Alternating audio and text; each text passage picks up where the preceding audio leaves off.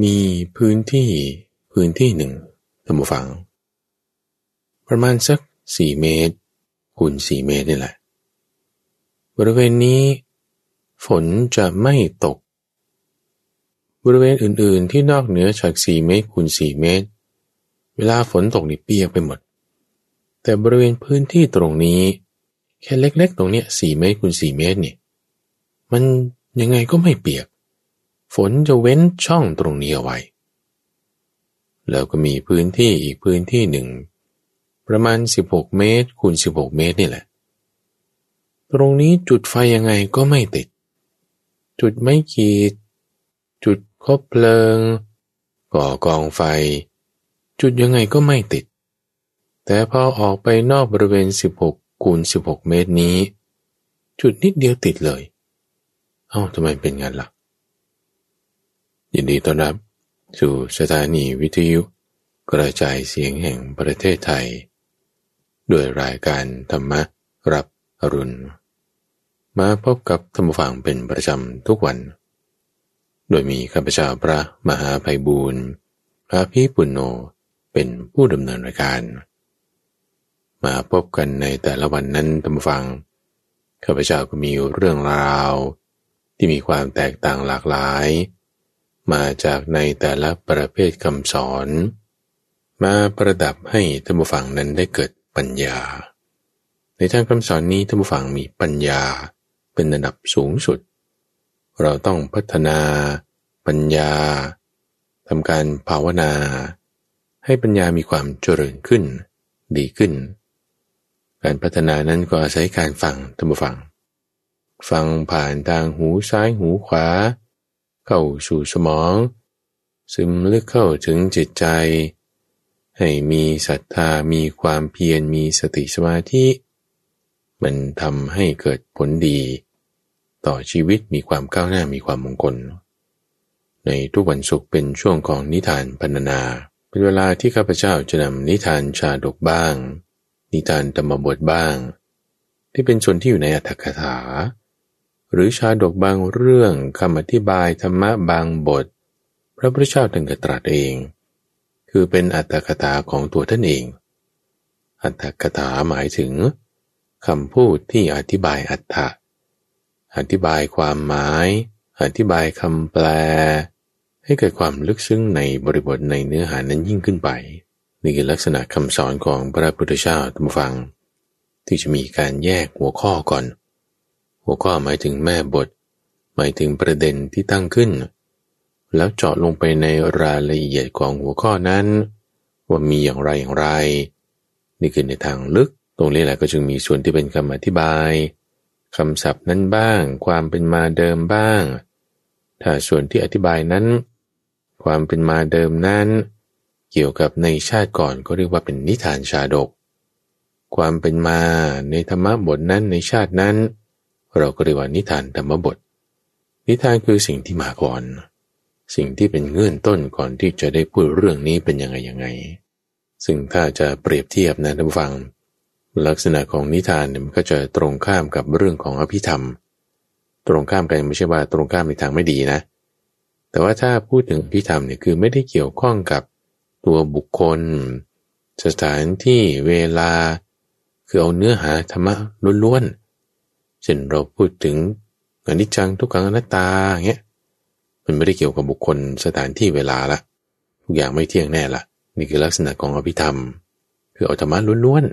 ๆแต่ถ้านิทานมันก็จะเกี่ยวข้องกับคนนั้น สถานที่นี้ในชาติโน้นเหตุการณ์เป็นอย่างนี้และแน่นอนในบุคคลสถานที่เรื่องราวมันก็จะมีธรรมะแทรกอยู่ เด็กจึงให้เห็นภาพแตกต่างกันดุมฟัง ว่าเวลาเราฟังนิทาน ไม่ว่าจะทางพระพุทธศาสนาหรือทางใด ๆ เรื่องที่เขาเล่ามานี่เราจะต้องจับประเด็นให้ได้ว่าเอ๊ะต้องการสื่อถึงอะไร เรื่องราวเหล่านั้นเนี่ยมันเป็นเหมือนกับว่าจะว่าก็คือน้ำจิ้มนั่นแหละแต่น้ำจิ้มมันก็ทำให้กินอร่อยขึ้น แต่ประเด็นเนื้อหาสำคัญ มันอยู่ตรงที่อาหารเมนหลักอะไร เนี่ยจะต้องจับข้อนั้นให้ได้ การศึกษาของเราก็จะมีความทั้งลึกซึ้ง และกว้างขวาง เข้าใจในบริบทต่างๆได้ อธิบายพูดมาทั้งหมดเนี่ยเพราะว่า เรื่องราวในนิทานต่างๆ เหล่านี้บางทีมันพิสดารมากทุกฝัง มันเป็นปฏิหารพิสดารมันโอ้ยเหนือความคาดหมายเหนือความเป็นจริง ที่มันมันจะเกิดขึ้นได้จริงหรอบางทีก็สงสัยเหมือนกันนะอันนั้นยกไว้แต่ประเด็น คือเขาต้องการสื่ออะไร เอาหมวดธรรมะข้อนั้นนี่ต้องเข้าถึงจุดนั้นให้ได้วิธีจึงอยากจะมาทดสอบท่านผู้ฟังนะ ว่าถ้าเราได้ยินเรื่องราวที่มันเหนือธรรมชาติปาฏิหาริย์แบบเนี้ยสี่อย่างที่กำลังจะพูดถึงต่อไปนี้เราจะเข้าใจความข้อนี้ว่าอย่างไร เขาพูดถึงปาฏิหาริย์ที่ตั้งอยู่ในตลอดกับนี้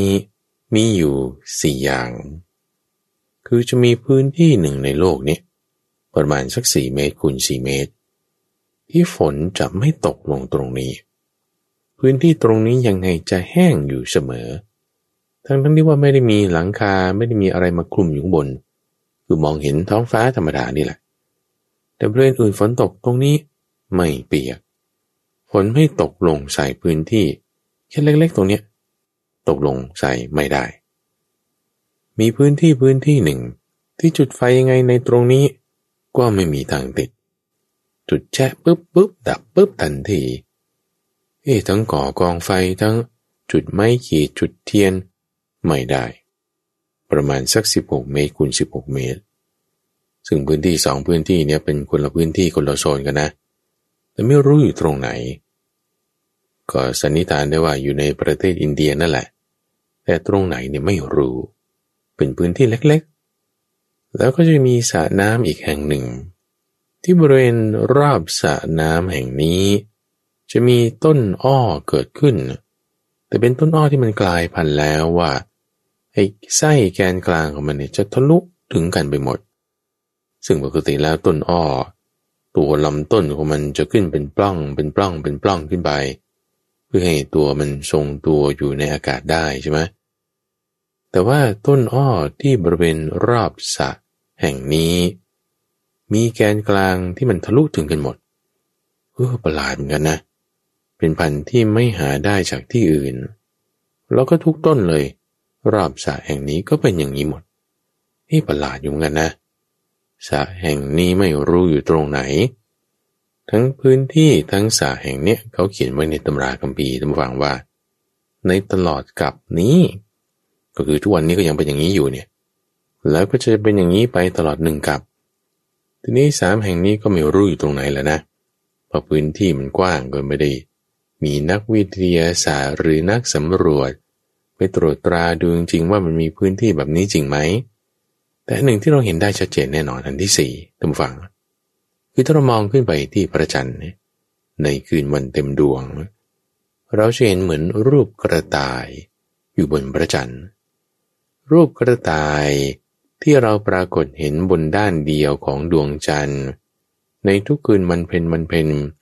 หรือว่าพอพระจันทร์มันเริ่ม ปรากฏทั้งเต็มดวงขึ้นมา เราก็จะค่อยเริ่มเห็นเริ่มเห็นละรูปกระต่ายบนดวงจันทร์นี้ก็จะปรากฏอยู่ตลอดกับนี้ ก็คือจนกว่าโลกนี้จะแตกไปปริหารทั้งสี่อย่างนี้เป็นเรื่องที่ปรารบพระพุทธเจ้า ตอนเกิดมาในชาติก่อนๆจะมีนิทานที่เขาอธิบายถึงความปฏิหารแต่ละอย่างละอย่างนี้มันเกิดขึ้นได้อย่างไร ฟังแล้วนะทุกฝังปาฏิหารแบบนี้นะ เราต้องเข้าให้ถึงเนื้อหาธรรมะนะ ว่าธรรมะนั้นก็ต้องการสื่ออะไรข้าพเจ้าอยากจะสรุปเรื่องย่อให้ท่านผู้ฟังฟังซะก่อน พื้นที่สี่เมตรคูณสี่เมตร ที่ฝนจะไม่รั่วรดตกใส่บริเวณนี้ ปรารบตอนที่พระพุทธเจ้าเป็นโพธิสัตว์ เกิดในวันนพราม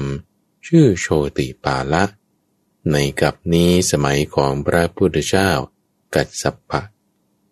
ที่ฝนไม่ตกรั่วรดใส่นั้น ปรารบศรัทธา ปรารบความดีของครอบครัวโยมอุปถาก ระพุทธเจ้ากัสปะ ที่มีโชติปาละมานพมาเกี่ยวข้องในเรื่องนี้ด้วย ปาฏิหาริย์ที่เกิดขึ้นนั้นไม่ได้เกี่ยวกับโพธิสัตว์โดยตรง แต่เกี่ยวกับพระพุทธเจ้ากัสปะ และครอบครัวของนายช่างหม้อคติการะอัศจรรย์นี้มาจากความศรัทธา มาจากความปีติยินดีมาจากการให้ ส่วนพื้นที่ 16 เมตรคูณ 16 เมตร ที่ไฟไม่สามารถจุดติดได้ จุดยังไงก็ไม่ติด อันนี้ปรารบสัจจกิริยา เรื่องอีกสามเรื่อง รวมทั้งเรื่องนี้ด้วยก็จะปรารบการทำสัจจกิริยาของพระพุทธเจ้า ตอนที่เป็นโพธิสัตว์ ชาตินั้นเกิดเป็นนกคุ้ม ที่พึ่งโตมาแล้ว เกิดไฟไม้ป่า บินไปไม่ได้ ตัวเองก็เลยตั้งสัจจะกิริยาอธิษฐาน ให้ไฟนั้นอย่าติดขึ้นที่นี่ จงหายไป แม้แต่ตอนที่ชาติสุดท้ายของพระพุทธเจ้า ก็เคยไปแวะเยี่ยมเยียนที่จุดนั้น เกิดเหตุการณ์ไฟไหม้ป่ามาคล้ายๆกัน บริเวณนั้นก็ยังไม่ติดไฟ ไฟไม่สามารถเข้าล่วงผ่านบริเวณนี้มาได้เลยนั่นคือเหตุการณ์รัศจรรย์อันที่สอง ส่วนความที่ต้นไม้อ้อบริเวณรอบสระแห่งหนึ่ง ที่มันจะมีรูผ่านตรงกลางสำหรับเพื่อที่จะให้ดื่มน้ำทำเป็นหลอด ดูดน้ำจากสระขึ้นมาได้ ตอนนั้นพระพุทธเจ้าเกิดเป็นลิง แล้วก็ไปดื่มน้ำที่สระแห่งนี้ ที่มียักษ์น้ำคือรากศกรักษาอยู่ ได้ทำสัจจกิริยา คือการตั้งสัจจะทิฐาน ด้วยความรักและปัญญา ปรารบบารมีสองข้อนี้จึงทำให้ต้นอ้อบริเวณนั้นทั้งหมด มันมีรูทะลุตรงกลางในข้อปล้องของเขา สัตว์ทุกตัวในฝูงนั้น จึงสามารถหักต้นอ้อแต่ละต้นละต้น มาทำเป็นหลอดดูดน้ำจากสระแห่งนั้นได้ โดยที่ตัวไม่ต้องลงไป ไม่ต้องไปมีปัญหากับยักษ์น้ำหรือรากศก หรือผีเสื้อสมุทรที่รักษาสะแห่งนั้นอยู่ นี่เป็นเรื่องย่ออันที่สามเหตุการณ์น่าอัศจรรย์ ในเรื่องนี้มาจากชาดกที่ชื่อว่าละละปานาชาดก ส่วนเหตุอัศจรรย์อันที่สี่ที่ว่ามีรูปกระต่ายอยู่บนดวงจันทร์ นี้มาจากนิทานชาดกที่ชื่อว่าสะสะ บัณฑิตชาดก ว่าด้วยการที่สละตัวเองให้เป็นทาน ปรารบพระพุทธเจ้าตอนเป็นโพธิสัตว์ เกิดเป็นกระต่าย อยู่ร่วมกับสัตว์อีกสามประเภท คือลิง สุนัขจิ้งจอก และนาค แต่ละตัวก็สมาทานศีลในวันอุโบสถ จากการชักชวนของโพธิสัตว์ สมาทานศีล แล้วก็จะออกหากินในลักษณะที่จะไม่ผิดศีล คือให้ได้สิ่งของมาแล้ว โดยไม่ผิดศีลนะ แล้วก็จะให้ทานทำความดี ตัวอื่นก็ทำความดีตามรูปแบบของตนของตน แต่โพธิสัตว์นี่คิดว่าเออฉันออกเอาหญ้ามา จะให้แก่คนเกี่ยวหญ้าหรือใครก็ตามที่ต้องการกินหญ้า แต่ถ้าไม่มี เขาจะเอาเนื้อเลือดในร่างกายของเราเราก็จะให้ อันนี้ท้าวสกกัดเทวราชก็มาทดสอบความตั้งใจจริงของสัตว์ทั้งสี่ประเภทนี้ ให้เกิดบารมีขึ้น มีการตั้งสัจจกิริยาท้าวสกกัดก็จึงได้ทำดวงจันทร์ให้มีรูปกระต่าย อยู่จนถึงบัดนี้นี่เรื่องย่อเฉยๆท่านฟัง ต่อไปจะเป็นรายละเอียดของแต่ละเรื่องแต่ละเรื่อง ซึ่งในบางเรื่องในข้าพเจ้าเคยนำมาเล่าให้ท่านผู้ฟังฟัง ในช่วงรอบปีที่ผ่านมาอยู่ อย่างเช่นเรื่องของนกคุ้ม ที่ว่าไฟไม่สามารถติดขึ้นบริเวณนี้ได้ ในชาดกที่ชื่อว่า วัตกะชาดก วันนี้อยากจะไฮไลท์สักหนึ่งหรือสองเรื่อง ตามที่เรามีเวลาอยู่ด้วยกันประมาณหนึ่งชั่วโมงนี้ โดยจะนำเรื่องของ พื้นที่ที่ฝนจะไม่ตกใส่นี้มาซะก่อน เรื่องนี้เป็นเรื่องที่พระพุทธเจ้าท่านเล่าเอง ไม่ได้เป็นส่วนที่เป็นอัตถกถาชาดกนำมา แต่เป็นส่วนที่มาจากพระสูตรเลย เป็นส่วนที่มาในมัชฌิมานิกาย ชื่อพระสูตรว่า คติการสูว่าโดยนายช่างหม้อ ที่เป็นยอดแห่งโยมอุปถาของพระพุทธเจ้ากัสปะ ในสมัยนั้นพระพุทธเจ้าโคดมของเรา เกิดในวันนพรามเป็นมานพชื่อโชติปาละ เป็นเรื่องอดีตชาติที่ท่านเล่าของท่านเอง ซึ่งก็มีอยู่หลายเรื่องท่านผู้ฟัง นี่เป็นหนึ่งในเรื่องที่ท่านเล่าของท่านเองนะ แล้วก็ปรารบเรื่องนี้เองรายละเอียดเองจนกระทั่งถึงความอัศจรรย์ที่ไม่ได้เกิดขึ้นจากตัวท่านเองด้วย แต่เกิดจากสาวกเหล่าอื่น ในที่นี้คือ รอบครัวของนายกติการาชังหมอ ซึ่งในตัวเนื้อหาพระสูตรเองนั้นข้าพเจ้าเคยมาอ่านให้ท่านผู้ฟังฟังในช่วงของกลางพระสูตรทุกวันพฤหัสอยู่บ่อยๆอยู่แล้ว ในช่วงรอบหลายๆปีที่ผ่านมา วันนี้อยากจะให้ฟังในส่วนที่ท่านอธิบาย ถึงความที่ว่าความอัศจรรย์นี้มันเป็นมาได้ยังไง ซึ่งตอนนั้นเนี่ยพระพุทธเจ้าโกรมของเราเนี่ยนะทุกฝังกำลังเดินทางจากเมืองหนึ่งไปเมืองหนึ่ง ในที่นี้ก็คาดว่า เป็นเส้นทางที่เชื่อมกันระหว่างกรุงราชกฤห์กับกรุงสาวัตถี ตรงพื้นที่บริเวณหนึ่งที่เป็นเส้นทางเดินไป อยู่ในเขตของแคว้นโกศลพระพุทธเจ้าถึงกับแย้มขึ้น ยิ้มขึ้นนิดหนึ่ง ยิ้มแย้มขึ้นโดยที่ไม่ได้เห็นฝันเห็นพันนิดเดียวท่านพระนั้นสังเกตเห็นว่าเอพระพุทธเจ้าโดยปกติแล้วจะไม่ยิ้มขึ้นแบบนี้ มีเหตุการณ์ที่เกิดขึ้นแบบเนี้ย อยู่สามถึงสี่ประสูตร ปรารบเรื่องในอดีตของพระองค์ คือชาดกที่เล่าเอง ในเรื่องนี้ท่านพระอนุนจึงทูลถาม ก็ได้โอกาสเล่าให้ฟังล้วกับปูผ้านั่ง จึงเล่าเรื่องสมัยที่พระองค์เกิดเป็นโชติปาลามานพเป็นคนไม่มีศรัทธาตมฝัง คิดว่าฉันเกิดเป็นพรามอยู่ในวันณะสูงส่ง มีความรู้รู้มนคาถารู้ประเพณี ที่จะส่งคนไป สวรรค์ไปอยู่กับพรหมได้ พวกสมณะโลนเนี่ยจะอะไร คือไม่ศรัทธาในพระพุทธเจ้ากัสปะเลยนะทั้งนี้ตัวอาสมนี่ก็ไม่ได้อยู่ไกลจากกัน แต่ไม่ไปหาคิดว่าตัวเองเก่งตัวเองดีนี่บริษัทนะทุกฝังโพธิสัตว์โชติปาลามานพโชติปาลามีเพื่อนที่เป็นช่างหม้ออยู่ ชื่อว่าคติการะ นี่จะเป็นที่มาของประสูตรนี้เรื่องนี้ ในคติการะสูตรคติการะในช่างหม้อเนี่ยเป็นคนที่มีศรัทธามาก ถึงขนาดว่าเลยขั้นโสดาบัน เป็นอยู่ในขั้นของอนาคามี โชติปาลามานพที่เป็นเพื่อนกันเนี่ยก็คือ เป็นเพื่อนที่ไปเที่ยวไปมาหาสู่พาไปดื่มไปกินไปดูงานมหรสพอะไรแบบนี้ ไปด้วยกัน ทีนี้ว่า นายช่างหม้อเนี่ยก็เป็นอนาคามีใช่ไหมหมายความว่าเขาก็จะไม่ได้ไปดูกันละเล่น ไปหาความบันเทิงในการดื่มการกินอะไรแบบเดิมนั้นแล้ว แต่สมัยก่อนเนี่ยเป็นเพื่อนไปมาหาสู่ชวนกันไปเล่นไปกินอยู่ จึงมีความคุ้นเคยกัน ภายหลังมา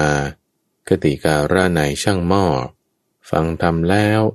อุปถาพระพุทธเจ้าได้เป็นอนาคามี พอเจอกับโชติปาลามานพก็ชักชวนครานี้ ชวนไปฟังธรรมของพระพุทธเจ้า คือเหมือนกับว่าชวนไปเที่ยวไปกินไปดื่มไปเล่นเนี่ย ชวนกันมันง่ายไง เออวันนี้มีปาร์ตี้ที่นั่นนะ ไปเราไปกันไหมเออเอาสิไปไปไปชวนคนอื่นไปได้ไหมไปได้มาเลยต่ออะไรไปไหมเอานี่เอานี่มาแล้วกันมันจะได้บันเทิงยิ่งขึ้น มันเป็นอย่างนั้นนะ ชวนไปเที่ยวไปกินเนี่ยไปง่าย ที่จะชวนยากขึ้นมาอีกนิดหนึ่งเช่น จะชวนไปทริป ไปทริปอะไรไปทริปออกกำลังกายอ๋อโอ้ไม่ไหวไม่ไหวเออบางคนชอบออกกำลังกายเอาไป ไปทริปบางทีมันก็ชวนได้ง่ายเพราะว่าไปหาความสุขต่างๆทางหูใช่ไหมทีนี้พอคติการะไหนช่างหมอเขาบรรลุเป็นอนาคามีเขามีศรัทธามั่นแล้วธรรมะเนี่ยเป็นเอหิปัสสิโกท่านผู้ฟัง หมายถึง สิ่งที่ควรเชิญ ควรบอกผู้อื่น ให้เข้ามาดูให้เข้ามาชม จะเกิดประโยชน์ทั้งแก่ผู้ชวนทั้งแก่ผู้มาอาสมมติเราเปรียบเทียบนะท่านผู้ฟัง อย่างเช่นเราไปดูการแสดงกายกรรม หรือคอนเสิร์ตหรือการแสดงอะไรอย่างใดอย่างหนึ่ง ที่เป็นงานบันเทิงนะเออการบันเทิงแบบนั้นเฮ้ยเรารู้สึกว่าดีมากๆเลยอะชวนคนอื่นไปดู คนอื่นที่ไปดูเนี่ยบางทีเขาก็ชอบ บางทีเขาก็ไม่ชอบ บางทีต้องเสียเงิน บางทีต้องเดินทาง เอาไหมแต่ถ้าเปรียบเทียบกับธรรมะ ที่พระผู้มีพระภาคประกาศไว้ดีแล้วเป็นสวากาตธรรม มีกระดนบัตคือเป็นเอหิปัสสิโก เชิญคนมาดูมาฟังเนี่ยนะ จะได้ประโยชน์ทั้งคนฟัง ฟังแล้วก็จะมีความพอใจมีเย็นใจ คนที่ชวน ก็ได้ประโยชน์ก็คือชักชวนคนอื่นมาฟังธรรม มีธรรมสวนัย บุญที่เกิดจากการฟังธรรม การชักชวนผู้อื่นทั้งสองฝ่ายเกิดขึ้น เหมือนอย่างธรรมฟังที่ฟังรายการธรรมารับรุนนี่แต่ละวันละวันเออได้ไงคิดจุดนั้นจุดนี้เอ้ยเกิดประโยชน์ดีนะ ชักชวนแม่บ้าง ชักชวนเพื่อนบ้าง ลูกน้องบ้าง ลูกหลานบ้างให้ฟัง เนี่ยเป็นเอหิปัสสิโกคดีการะไหนช่างหมอจึงชักชวนโชติปาละ ที่เป็นโพธิสัตว์มานพของเราไปฟังธรรมไม่ไปไม่ไป จะไปทำไมจะมีประโยชน์อะไรด้วยการเห็นสมณะโลนนี้ พูดอย่างนี้นะทุกฝังคือไม่มีศรัทธาเลยนะเอาทำไมจิตใจเป็นโพธิสัตว์ปรารถนาสัมมาสัมโพธิญาณแต่ไม่มีศรัทธาในพระพุทธเจ้า มีพระพุทธเจ้ากัสปะในชาตินั้นนี่ มันจะเป็นไปได้ยังไงทั้งทั้งที่ว่าจุดนั้นเป็นจุดที่พระพุทธเจ้า ทีปังกร ผ่านมาแล้วได้พยากรณ์ไว้แล้วว่า คนนี้จะได้บรรลุเป็นพระพุทธเจ้าโคดม แต่ก็ยังจะมีที่ที่ความเห็นอย่างนี้อยู่อีกหรอ นี่สปอยเลอร์เลิศนะว่า หลังจากชาตินี้ตายไปโชติปาลามานพนี่ไปตกนรกนะทุกฝัง เพราะว่าปรามาพระพุทธเจ้าอย่างนั้น ประโยชน์อะไรด้วยการเห็นสมณโลนแล้วยังเป็นเหตุให้ท่านต้องทำความเพียรคือทุกขกิริยา ถึงอยู่ตั้งหกปี เพราะว่าการปรามาสพระพุทธเจ้าไม่ใช่รอบเดียว แต่ถึงหกรอบด้วยกัน ด้วยวาจาด้วยนะ ด้วยใจเนี่ยว่ามันคิดมากกว่านั้นอยู่แล้ว นี่สปอยเลอร์เลิศเอาเรื่องราวไปเป็นยังไง คือประชวนแล้วก็ไม่ไปไงทำไมถึงเป็นอย่างนั้นได้ เพราะนี่คือโทษของวัตตะที่ว่าอาจจะเกิดความสับสนในช่องทางเส้นทางการดำเนิน แต่ด้วยความที่ว่าบุญมันรักษาอยู่ จึงทำให้มีเพื่อนเป็นนายช่างหม้อที่ว่าก็ชวนกันไปกินไปเที่ยวไปดื่มไปเล่น แต่ช่างหม้อนี้มีสายกระแสแห่งบุญ ที่มากับพระพุทธเจ้ากัสปะ บรรลุธรรมแล้ว คราวนี้ไม่ชวนไปเที่ยวละชวนไปฟังธรรมไม่ไป ครั้งที่หนึ่งครั้งที่สองครั้งที่สามจะไปทำไมเห็นสมณะโลนมันไม่มีประโยชน์นะคาถา การอ้อนวอนบูชานี่แหละ ถึงจะทำให้ท่านไปอยู่กับพรหมพรหมเนี่ยเป็นอนันต์ พรหมนี่เป็นตลอดกาลพรหมนี่จีรังยั่งยืนพระเจ้าไงพระเจ้า พระเจ้ายิ่งใหญ่ที่สุด the Almighty God ก็ว่า เอาไม่เป็นไรไม่เป็นไรไม่ฟังก็ไม่ฟัง โอเคงั้นเราไปอาบน้ำกันดีกว่า เออชวนไปอาบน้ำไปฮะชวนไปฟังเทศไม่ไป เราไปเล่นที่ท่าน้ำกันละกันไป ที่เราเกิดไปเป็นประจำ ก็ไปอาบน้ำกัน ในขณะที่อาบน้ำกำลังขึ้นมาเช็ดตัวรอแห้งอยู่เนี่ยนะก็นุ่งห่มแบบผ้าขาวม้ามาพันเอาไว้นี่ในช่างหม้อก็จับที่ชายปก ที่พันผ้าไว้นี่แหละ จับดึงขึ้น จับแบบว่าจะเยี่ยวตัวชักชวนกันไป บอกว่าไปไปฟังเทศกันโพธิสัตว์ที่มีกำลังมากอยู่แล้วนะ ก็แบบเยี่ยวตัวไปนิดหนึ่งเลย เพราะว่าแรงดึงของนายช่างหม้อ ไม่ไปไปทำไม ชวนมาอาบน้ำมาอยู่ แต่ชวนไปฟังเทศไม่ไป อยู่นี่เองวิหารของพระพุทธเจ้ากัสปะเนี่ย อยู่ใกล้ๆเนี่ยตรงใกล้ๆท่าน้ำขึ้นมาก็ไปเลยถึงเลย ไปเราไปกัน ไม่ไปจะไปทำไม เห็นสมณะโลนพวกนี้นี่บริษัทพูดนะ ไม่ไปสามรอบนะจนนี่หกรอบแล้วสามรอบตอนที่ชักชวนด้วยวาจา สามรอบนี่ตอนที่ดึงผ้าชายพก จะให้ไปด้วยกันไม่ไป จนกระทั่งว่ากติการะนายช่างหมอนี่จับมวยผมเลย คือผมกำลังเริ่มแห้งหมาดๆเข้าเขาก็ม้วนทำเป็นมวยผมขึ้นมา จับมันตรงนั้นแหละ จะดึงไปโชติปาลามานพโพธิสัตว์อึกขึ้นเลยท่านผู้ฟัง เอาช่างหม้อนี่มันมีชาติกำเนิดต่ำนะทำไมมันถึงจะมาคิด อ่านจับศีรษะที่มวยผมของเรา ผู้เป็นปรามเป็นมานพมีวันณะสูง สงสัยนี่จะไม่ใช่เรื่องธรรมดานะนี่นะอันนี้คือจิตใจของโพธิสัตว์ธรรมวัง หมายความว่า บุญเขายังรักษาอยู่ ถ้าสมมติว่าเรามาถูกเล่นหัวเงี้ยเฮ้ย คนมีวันหน้าต่ำจับหัวได้ไงวะ โกรธอะถ้าโกรธเนี่ยก็คือบุญไม่รักษาไง บาปนี่ มาแล้ว กิเลสมาแล้วมามาแล้ว แต่ว่าจิตใจของบริษัทเนี่ยมาคิดอึกขึ้นเนี่ยเฮ้ยนี่มันคงไม่ใช่เรื่องธรรมดานะนี่นะมาอึกขึ้นตรงนี้นี่คือบุญรักษาท่านผู้ฟัง เวลาเราจะทำความชั่วอย่างใดอย่างหนึ่งใช่ปะแล้วมันเกิดอึกขึ้นนะอึกขึ้นแบบดามหน้าอยากจะแบบเอากำปั้นยัดปากมันจะหน่อยนะหรือเอาหน้ามันวัดกับพื้นดูสิมันจะอันไหนจะยาวกว่ากัน เออ แล้วเราเกิดแบบเฮ้ยไม่ทำนะ ไม่ทำหน้านะนี่นี่คือบุญรักษาเรา บุญรักษาเรา คิดได้แต่พูดไม่ได้ คิดได้พูดได้อยู่แต่อาจจะทำไม่ได้ ไม่ลงมือทำโอเค นี่คือบุญรักษา คิดน่ะมันเลยแม้จะอัดมันตรงนี้ ต่อยเข้าตรงนี้สอเข้าตรงนี้ เข่าเข้าตรงนี้สับมันอย่างนี้แล้วตบมันอย่างนี้คิดได้เฉยๆอย่าทำอย่าทำอย่าลงมือ อย่างน้อยก็อย่าพูดแล้วกัน ถ้าจะให้ดีไม่ต้องคิดเลย แต่ถ้ามันได้คิดแต่มันอึกขึ้นนะจะจะพูดไหมจะทำไหมนั่นนั่นบุญรักษาเราเอาตรงนั้นไว้ น้อยเดียวเนี่ยเอาไว้ เพราะว่าถึงน้อยก็ยังขาว ยังเป็นบุญ บุญเนี่ยต่อให้มีบาปล้อมรอบ ความสว่างต่อให้มีความมืดล้อมรอบ เทียนเล่มเดียวก็ยังสว่างนะ สว่างตรงจุดนั้น บุญข้อเดียวก็ยังขาวนะ ขาวอยู่ตรงจุดนั้นกระดาษทั้งแผ่นดำหมดเลยมีจุดขาวอยู่จุดเดียว ตรงนั้นก็ขาวไง ในจิตใจของเรามีแต่ความอาฆาตความไม่พอใจ แต่ตรงไหนมีความกรุณา มีความเมตตา มีจิตสงบ ตรงนั้นน่ะมันดี เอาตรงนั้นโพธิสัตว์นี่อึกขึ้นได้คิดว่าเอ้โอ้มันจะไม่ใช่เรื่องธรรมดานะนี่นะ เอ๊ยังไงนะนี่นะ เอาลองไปก็ได้ อันนี้คือการชักชวนบางครั้งบางกล่าวท่านผู้ฟัง เวลาเราชวนไปเรื่องดีๆเนี่ยบางทีไม่ได้ชวนครั้งเดียว แล้วก็จะสำเร็จเลย แล้วบางทีก็ไม่ใช่ว่าจะชวนได้ทุกเวลาด้วยนะ อย่างบางทีเวลาเลิกงานมาใหม่ ๆ มันยังเหนื่อยอยู่ชวนไปไม่ไปอะเออแต่พออาบน้ำแล้วกินข้าวแล้ว เวทนาเบาบาง จิตใจสบายชวน เออคราวนี้ไป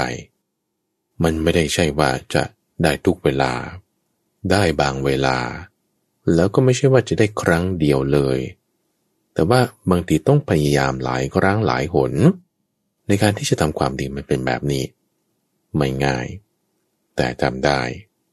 ดูตัวอย่างคติการะในช่างหม้อเป็นกัลยาณมิตรของโพธิสัตวโพธิสัตว์โชติปาลามานพเอาไปก็ไป ไปก็ไป ไปเสร็จแล้วกลับมับมับพระพุทธเจ้าเทศให้ฟังพ ระพุทธเจ้านี่กำหนดรู้ดูแล้วว่าโอ้มานพคนนี้นี่เป็นโพธิสัตว์ ปรารถนาสัมมาสัมโพธิญาณในภายภาคหน้าจะบรรลุเป็นพระสัมมาสัมพุทธเจ้า แต่ชาตินี้นี่ทำไมมันหนาแท้ จึงเทศให้เห็นแก่คุณชาติของตน เทศให้เห็นถึงบารมีทั้งสิบประการ เทศให้เห็นถึงความที่ไม่ใช่ชาติอันต่ำ ทำไมจะมามีการกระทำอันต่ำซ้ำต้องทำบารมีทั้งสิบประการ มีปัญญาบารมีเป็นอันดับสูงสุด เทศให้เห็นถึงโทษของกาม การอยู่ครองเรือน เทศให้เห็นถึงประโยชน์ของการหลีกออกจากเรือนการบวชเป็นบรรพชิต ฟังไปเนี่ยจิตน้อมไปน้อมไปเงี้ยผู้ฟัง คือบางคนเนี่ยนะ มันก็ไม่ใช่ว่าจะโปรดได้ทุกคน จะสอนได้ทุกคนเช่นสาวกคนนี้ก็สอนญาติโยมกลุ่มนี้ได้ญาติโยมที่มีอุปนิสัยมีลักษณะอีกแบบหนึ่ง ก็มีครูบาอาจารย์ในลักษณะหนึ่ง อย่างเช่นคนที่ชอบพระเครื่องพวกวัตถุมงคลนี่เขาก็จะชอบไปทางนั้น ก็จะมีครูบาอาจารย์ในสายในรูปแบบนั้น ส่วนคนที่ชอบศึกษาธรรมะปฏิบัติธรรมะ ก็จะมีครูบาอาจารย์มีสายไปอีกในลักษณะหนึ่งแบบหนึ่งนึ่งจึงเป็นเหตุผลหนึ่งทั้งฝั่งที่ทำให้ ในรายการธรรมรับรุณของเราเนี่ยข้าพเจ้านี่ก็จึงแบ่งแยก ส่วนที่เป็นแต่ละรายการแต่ละประเภท ให้ท่านผู้ฟังได้เลือกฟังตามความชอบของตนของตน ใครชอบฟังพระสุก็ฟังไปเลย ไม่ต้องมีคำอธิบาย ใครชอบฟังเรื่องเบาๆเอาก็มาฟังนิทาน รชอบฟังตัวบทก็ไปฟัง ทุกวันพุธใต้ร่มโพธิบท ใครจะชอบพวกเรื่องการนำไปใช้ในชีวิตจริงแอพพลายใช้ ก็ในทุกวันจันทร์ช่วงของสมการชีวิตเป็นต้น ก็ให้มีความเฉพาะเจาะจงลงไปนี่คือเคสในกรณีที่ว่า คนแบบเนี้ยที่เข้าใจไม่ถูกอย่างเงี้ย ต้องพระพุทธเจ้าเท่านั้นแหละถึงจะโปรดได้ ถึงจะสอนได้ถึงจะบอกได้คดีการะในช่างหมอนี่บอกก็ไม่ได้ จนต้องถึงกับดึงมวยผมกัน รอบที่เจ็ดถึงจะได้มา บุญรักษา ให้ได้มาฟังเทศพระพุทธเจ้าจิตใจน้อมลงนุ่มนวลลงเย็นลง จากที่หยาบ ก็ละเอียด จากที่กระด้าง ก็นุ่มนวลจากที่มืด ก็สว่าง จากที่มัวเมา ก็ไม่ประมาทละ เห็นโทษของการกรองเรือนยากจะออกบวช การออกบวชของโพธิสัตว์ก็ถ้ามีพระพุทธเจ้าก็ต้องออกบวชกับพระพุทธเจ้าถึงได้ปรึกษากับเพื่อนนะ คือกติการะวันนี้ฉันจะบวชนะก็เลยแล้วเธอว่าไงเธอไม่บวชหรอโอ้ยฉันต้องดูแลแม่ พ่อนี่แก่เท่าแล้วตอนนี้ ตาก็ไม่ค่อยดีด้วย ต้องคอยช่วยเหลือท่าน เห็นได้ใกล้ๆนิดนึง ก็ต้องคอยดูแลไปก่อนละนั้นก็เลยก็บวชก็แล้วกัน ฉันยินดีอนุโมทนาด้วย ขอให้ฉันได้เกาะชายผ้าเหลืองเธอไปด้วยนะ เพื่อนว่าเลยกติการะไหนช่างหมอก็ไปร่วมงานบวชดด้วยแหละ งานบวชสมัยก่อนฟังก็ไม่ได้ว่า จะมีดนตรีบรรเลง มีการแห่แหนอะไรนะ ชุดนาคเนี่ยไม่ได้มีด้วยเพิ่งมามีระยะหลังๆนี่เอง เกี่ยวกับเรื่องนาค ในสมัยของพระพุทธเจ้ากัสปะไม่ได้มี มีเฉพาะในสมัยของพระพุทธเจ้าโคดมทีนี้พอบวชแล้ว โอ้ยินดีอนุโมทนาด้วย แล้วคติการะในช่างหม้อก็อาศัยจังหวะนี้ นิมนต์พระพุทธเจ้าว่าเอองั้นก็ให้มาอยู่จำพรรษาที่ในนิคมแห่งนี้ นิคมแห่งนี้ชื่อว่า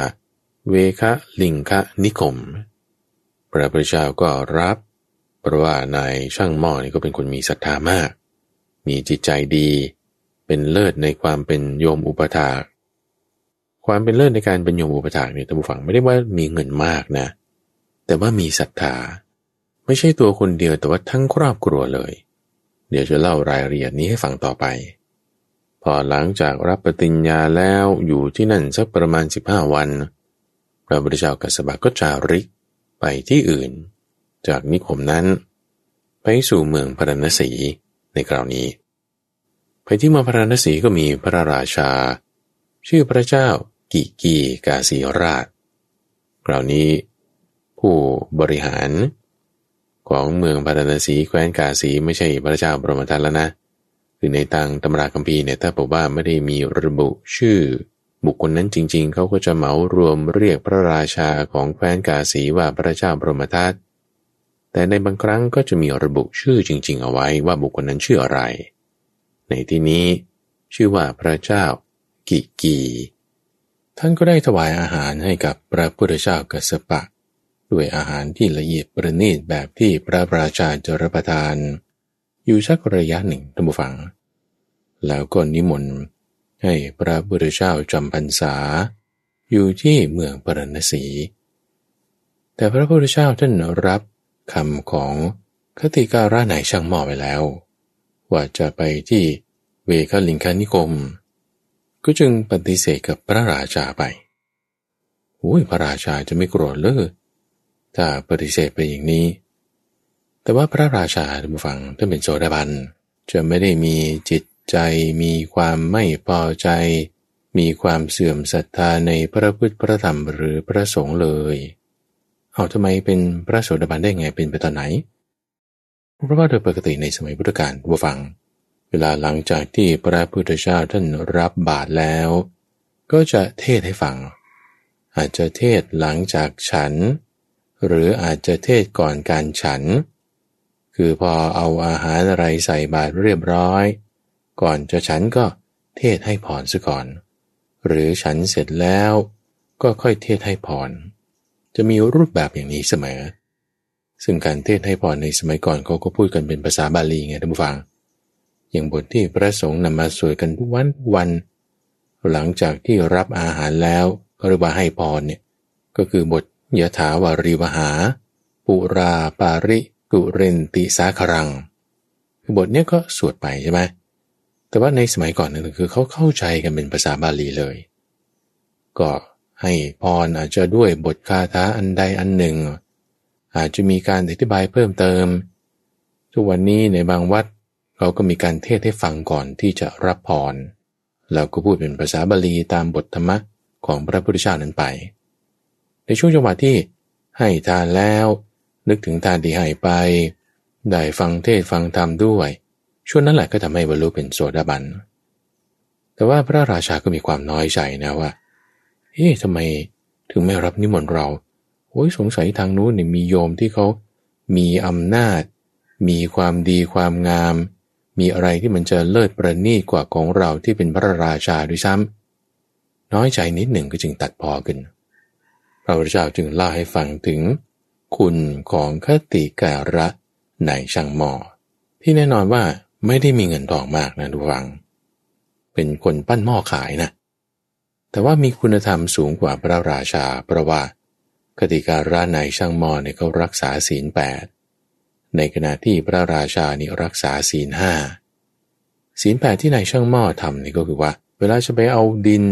มาปั้นเป็นหม้อไม่ได้ไปขุดดินตรงๆ เพราะว่ากลัวว่าจะไปทำร้ายฆ่ามาแมลงอะไรที่อยู่ในดิน แต่ว่าไปเอาดินบริเวณตะลิ่งที่มันพังลงมาเอง จากการที่แม่น้ำเซาะ เอาดินนั้นมาปั้นขึ้นเป็นหม้อแล้วก็ขาย เวลาขายศีลแปด ของคติการะในช่างหม้อนี้ขยายออก ไปจนถึงศีลสิบประการด้วยซ้ำคือไม่ได้เอาเงินทอง แต่การขายนี่ก็คือตั้งไว้แล้วก็ให้เป็นการแลกเปลี่ยน คนมีข้าวสารคนมีถั่วเขียว ก็เอาถั่วเขียวกับข้าวสารมาแลกหม้อเอาต้องการหม้อขนาดนี้เอาหม้อใบนี้ไป เอาไข่บ้างเอาข้าวสารบ้างเอาถั่วเขียวบ้างมาแลกเปลี่ยน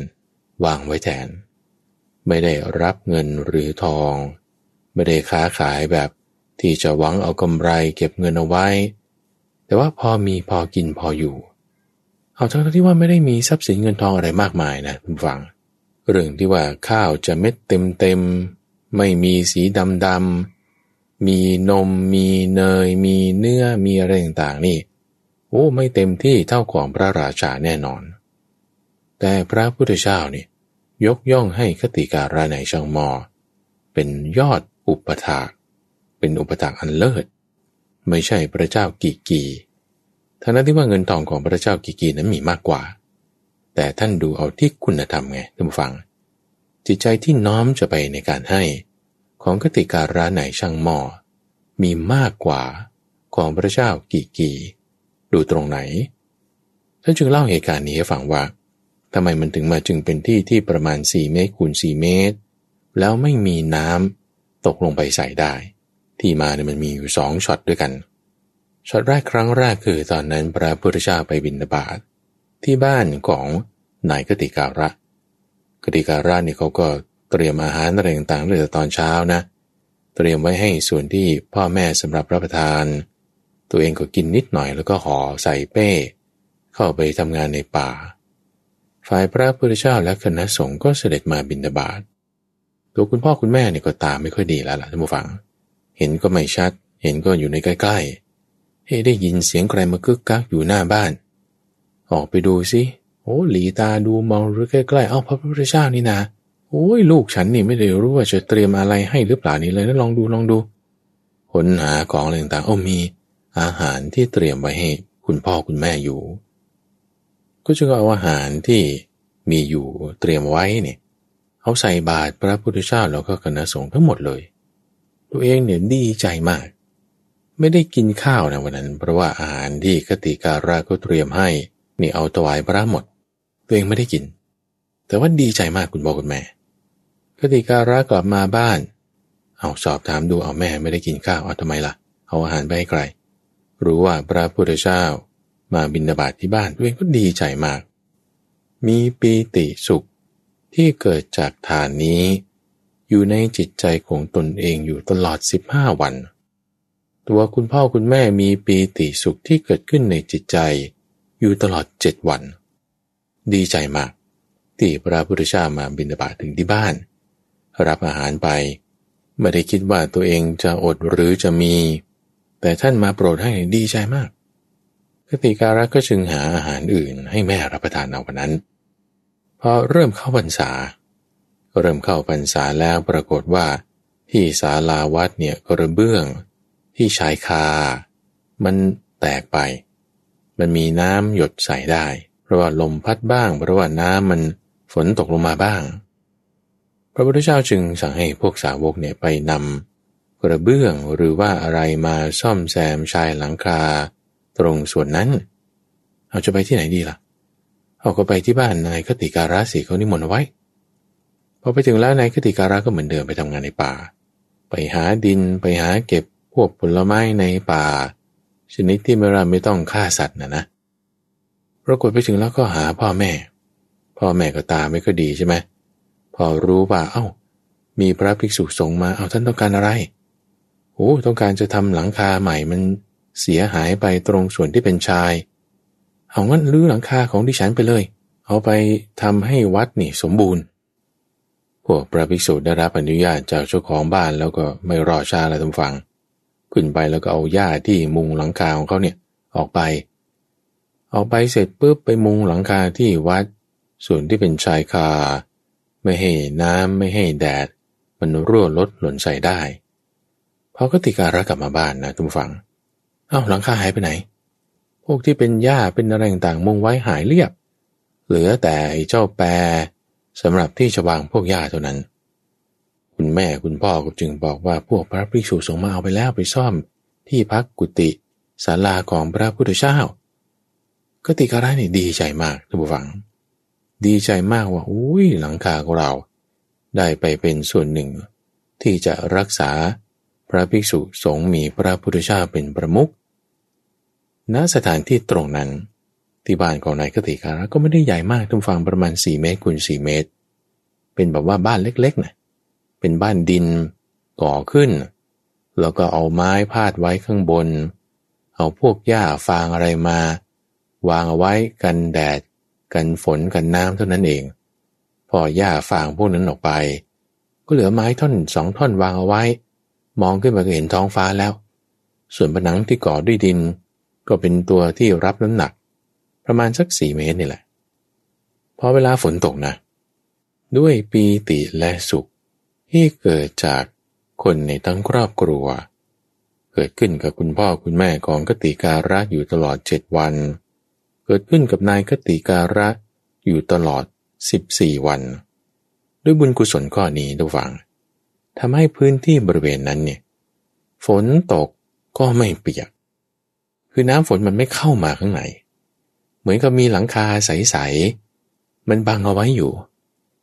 แล้วก็มองขึ้นไปก็เห็นท้องฟ้าธรรมดา เป็นเหตุอัศจรรย์อยู่ แล้วพอในสมัยต่อมา บริเวณนั้นนี่คือในสมัยของพระพุทธเจ้ากัสสปะนะทุกฝัง โลกก็เปลี่ยนแปลงไปคนในสมัยนั้นก็ตายไป พื้นที่บริเวณนั้น เวลาฝนตกมันก็ไม่เปียกเหมือนกัน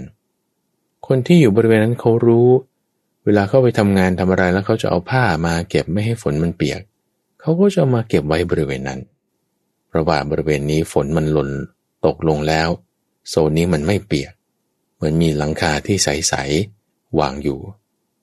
เป็นอย่างนี้อยู่ตลอดหนึ่งกับ เพราะด้วยความดีของคติการะและคุณพ่อคุณแม่ ที่เป็นช่างหม้อ เป็นยอดอุปถาก ที่สละแม้แต่หลังคาอาหาร ให้กับพระพุทธเจ้ากัสปะ กับพร้อมกับหมู่ภิกษุ เป็นเหตุอัศจรรย์เหมือนกัน ว่าพื้นที่ตรงนี้ทุกวันนี้มันยังอยู่ตรงไหน ก็ไม่ได้มีนักโบราณคดีหรือนักสำรวจไปสำรวจมากัน แต่เรื่องเหล่านี้มีอยู่ในตำรากัมพีเรื่องของกติการะในช่างหม้อนั้น เป็นข้อมูลที่มาในส่วนของคติการสูตรในมัชฌิมนิกายข้าพเจ้าก็รวบรวมเอาทั้งส่วนที่มาในตัวพระสูตรด้วย ส่วนที่มาในอัตถกถาด้วย มันเล่าให้ท่านผู้ฟังฟัง พระพุทธเจ้าเล่าเรื่องนี้ให้ท่านพระอานนท์กับหมู่ภิกษุฟังณตำแหน่งบริเวณนั้น โดยบอกถึงว่าโชติปาลามานพในสมัยนั้น ก็คือตัวพระองค์เองที่เป็นโพธิสัตว กติการะนายช่างหม้อเป็นอนาคามีก็ไปเกิด เป็นเทวดาในสวรรค์ชั้นพรหมตัวพระพุทธเจ้ากัสสปะก็ปรินิพาน ยังมีส่วนที่เป็นอัคตาส่วนอื่นท่านฟังเขาพูดถึงกรรมในชาติที่เป็นโชติปาละหมานพของพระพุทธเจ้าของเรานั้นน่ะว่าจึงเป็นเหตุให้ท่านเนี่ยต้องได้มาบำเพ็ญทุกขกิริยาถึงหกปีด้วยกัน ในขณะที่เราเปรียบเทียบอยู่นะในพระบริชาทั้ง 25 พระองค์ ที่เป็นข้อมูลมาในมหาประธานสูตรนี่ท่านจะเล่าถึงว่าแต่ละพระองค์พระองค์ การทำความเพียรก่อนการตรัสรู้นี่จะไม่ได้มากแล้วก็ลำบากเท่ากันกับของพระพุทธเจ้าโกดมโกรเลย โดยอธิบายถึงพระพุทธเจ้าโกธัญญะ ที่ก็ได้ทำความเพียรอยู่สิบเดือน จึงบรรลุสัมมาสัมพุทธญาณ หรือของพระพุทธเจ้าโกนาคมนะในกับนี้ ก็บำเพ็ญความเพียรอยู่หกเดือนตัวนั้นเอง จึงได้บรรลุสัมมาสัมพุทธญาณในขณะที่พระพุทธเจ้าโครมของเรา โดดไปนู่นหกปีนะรูปอื่นๆ องค์อื่นๆ ไม่ถึงปี บางรูปสิบห้าวัน บางรูปเจ็ดวัน บางรูปสองสามวันเท่านั้นเองแต่ของพระพุทธเจ้าโคดมก่อนเนี่ยฟาดไปหกปี จะมีส่วนที่เป็นอัตถกถา นิทานก็อธิบายเชื่อมโยงมาถึงประสูตรนี้แหละว่าได้ไปปรามาสพระพุทธเจ้ากัสปะไว้ในชาตินั้น พูดถึงความที่ท่านเป็นสมณะโลนจะไปหาทำไม มีทิฏฐิความเห็นที่ไม่ถูกต้อง ในบางที่ยังระบุถึงไว้ด้วยนะท่านผู้ฟังว่า หลังจากตายไปโชติปาละมานพบวชเป็นพระนะตายในผ้าเหลืองในชาตินั้นนะ่ะ ตายไปชาตินั้นยังได้ไปตกนรกอยู่นะ แต่ตกนรกที่มันไม่ค่อยลึกเท่าไหร่ เพราะว่าบุญของตัวเองก็รักษาไว้ความดีก็มีกระทำแต่ก็ได้ไปอยู่ในนรกสักระยะหนึ่ง ออกจากนรกนั้นมาแล้ว เศษกรรมอันนั้นยังตามให้ผลมาถึงในชาติสุดท้าย ให้มองไม่เห็น ไม่รู้ไม่ได้ยินไม่เห็นกระแสเรียก กระแสเรียกของการตรัสรู้ว่า นี่แหละแน่แล้วหนทางการตรัสรู้ ไม่เห็นเพราะว่ากรรมมันบังเอาไว้ ในบางเรื่องบางอย่างท่านผู้ฟังในชีวิตของเราเนี่ยเกิดเหตุการณ์ไม่น่าพอใจบ้างเกิดเหตุการณ์อย่างนั้นอย่างนี้บ้างบางทีมันชงกันมามันล็อกเป็นเงื่อนเป็นปมกันมา เหมือนกับว่ามันแหมจงใจแกล้งกันเลยจริง ๆ เนี่ยนะคือเราอาจจะคิดได้เลยท่านผู้ฟังว่าเออนี่อาจจะเป็นผลของกรรมเก่าเป็นไปได้ เป็นไปได้ให้เรามีความอดทน ให้มีสติสัมปชัญญะ จะประกอบด้วยสมาธิและปัญญา จะเล็งเห็นช่องทางที่เราจะไปได้ ดูอย่างโชติปาละมานพสุดท้ายยังนึกได้เพราะว่ามีเพื่อนดีที่จะชักชวนกันไป บุญยังรักษาเอาไว้ ให้แก้ไขเปลี่ยนแปลง เก็บงำกำจัดเจ้าความไม่ดี แต่ว่าเอาความดีที่มีอยู่แม้น้อยนิด ระลึกได้แล้วก็จึงนำออกมาใช้ จึงเป็นเหตุให้มันเกี่ยวข้องกับปาฏิหาริย์หนึ่งในสี่อย่าง ที่จะอยู่ในตลอดกับนี้ คิดว่ายังได้เรื่องสั้นๆอีกเรื่องหนึ่ง เรื่องที่เกี่ยวกับว่าต้นอ้อ ต้นอ้อก็คือเป็นต้นหญ้าชนิดหนึ่ง ที่มันจะสูงบางทีก็ท่วมหัวไปเลย แล้วก็ตัวต้นของมันมันจะเป็นข้อปล้องข้อปล้องขึ้นไป ซึ่งต้นอ้อนี้ปกติก็จะเกิดโตอยู่ที่บริเวณริมน้ำปาฏิหาริย์ที่เกิดขึ้นก็คือว่าทำไมสายพันธุ์ที่อยู่ริมสระน้ำแห่งนี้ มันถึงตรงกลางรูข้อปล้องของมันนี่ มันทะลุถึงกันหมด ซึ่งปกติแล้วมันจะไม่เป็นไงมันทำเป็นข้อเป็นปล้องเป็นปล้องขึ้นไปเนี่ยเพื่อที่จะให้ตัวมันเนี่ยสูงขึ้นไป ในอากาศได้ เพื่อความแข็งแรง ธรรมชาติก็จึงดีไซน์ว่ามันต้องมีปล้อง มีข้ออยู่ตรงระหว่างลำต้นของมันขึ้นไปขึ้นไป อันนี้ถ้าเราเปรียบเทียบดูกับก้านบัวหรือสายบัวนะ ก้านบัวหรือสายบัวเราเห็นได้ว่าก้านสายของมันเนี่ยมันจะไม่มีข้อปล่อง แต่จะยาวตลอดตั้งแต่รากไปจนถึงดอกของมันเลย เพราะนี่เป็นลักษณะของพืชน้ำตามฝังเดี๋ยวมันจะต้องขึ้นลงตามกระแสน้ำได้ ถ้าเผื่อเป็นข้อเป็นปล้อง บางทีน้ำมันไปขังอยู่อากาศไปขังอยู่ทำให้มันลอยบ้างมันจมบ้างมันไม่ได้จะขึ้นลงตามกระแสน้ำเติบโตได้ไม่เท่ากัน ดีไซน์ของพืชน้ำก็จึงเป็นลักษณะที่ไม่มีข้อปล้อง แต่พืชบนบกมันจะต้องตั้งตัวแข็ง ไม่ไปตามกระแสน้ำมันก็จึงต้องมีข้อปล้องของเขาใช่ไหมละ่ะเกิดนี้ก็เป็นธรรมชาติ ลองเอาต้นพวกอ้อต้นอะไรพวกนี้ไปแช่น้ำโตอยู่ในน้ำมันก็โตไม่ได้ มันจะคว่ำลงบ้างหรือตายบ้าง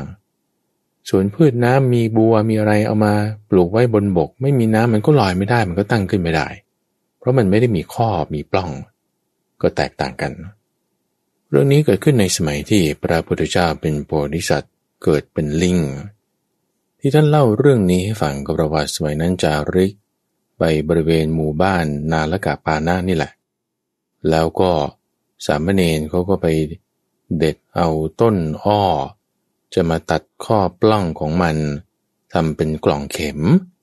เพื่อที่จะเก็บเข็มเอาไว้สำหรับเย็บผ้า เอาไว้ในข้อปล้องของต้นอ้อเฮ้แต่ว่าทำไมต้นอ้อบริเวณสระนี้มันไม่มีข้อปล้อง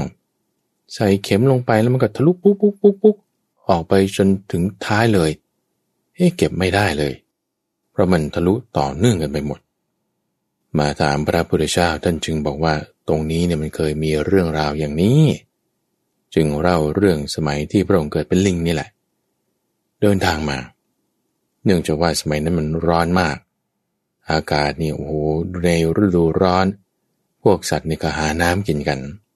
จนมาถึงสาโบกกรณีแห่งนี้ ชื่อว่านลกะป่านะ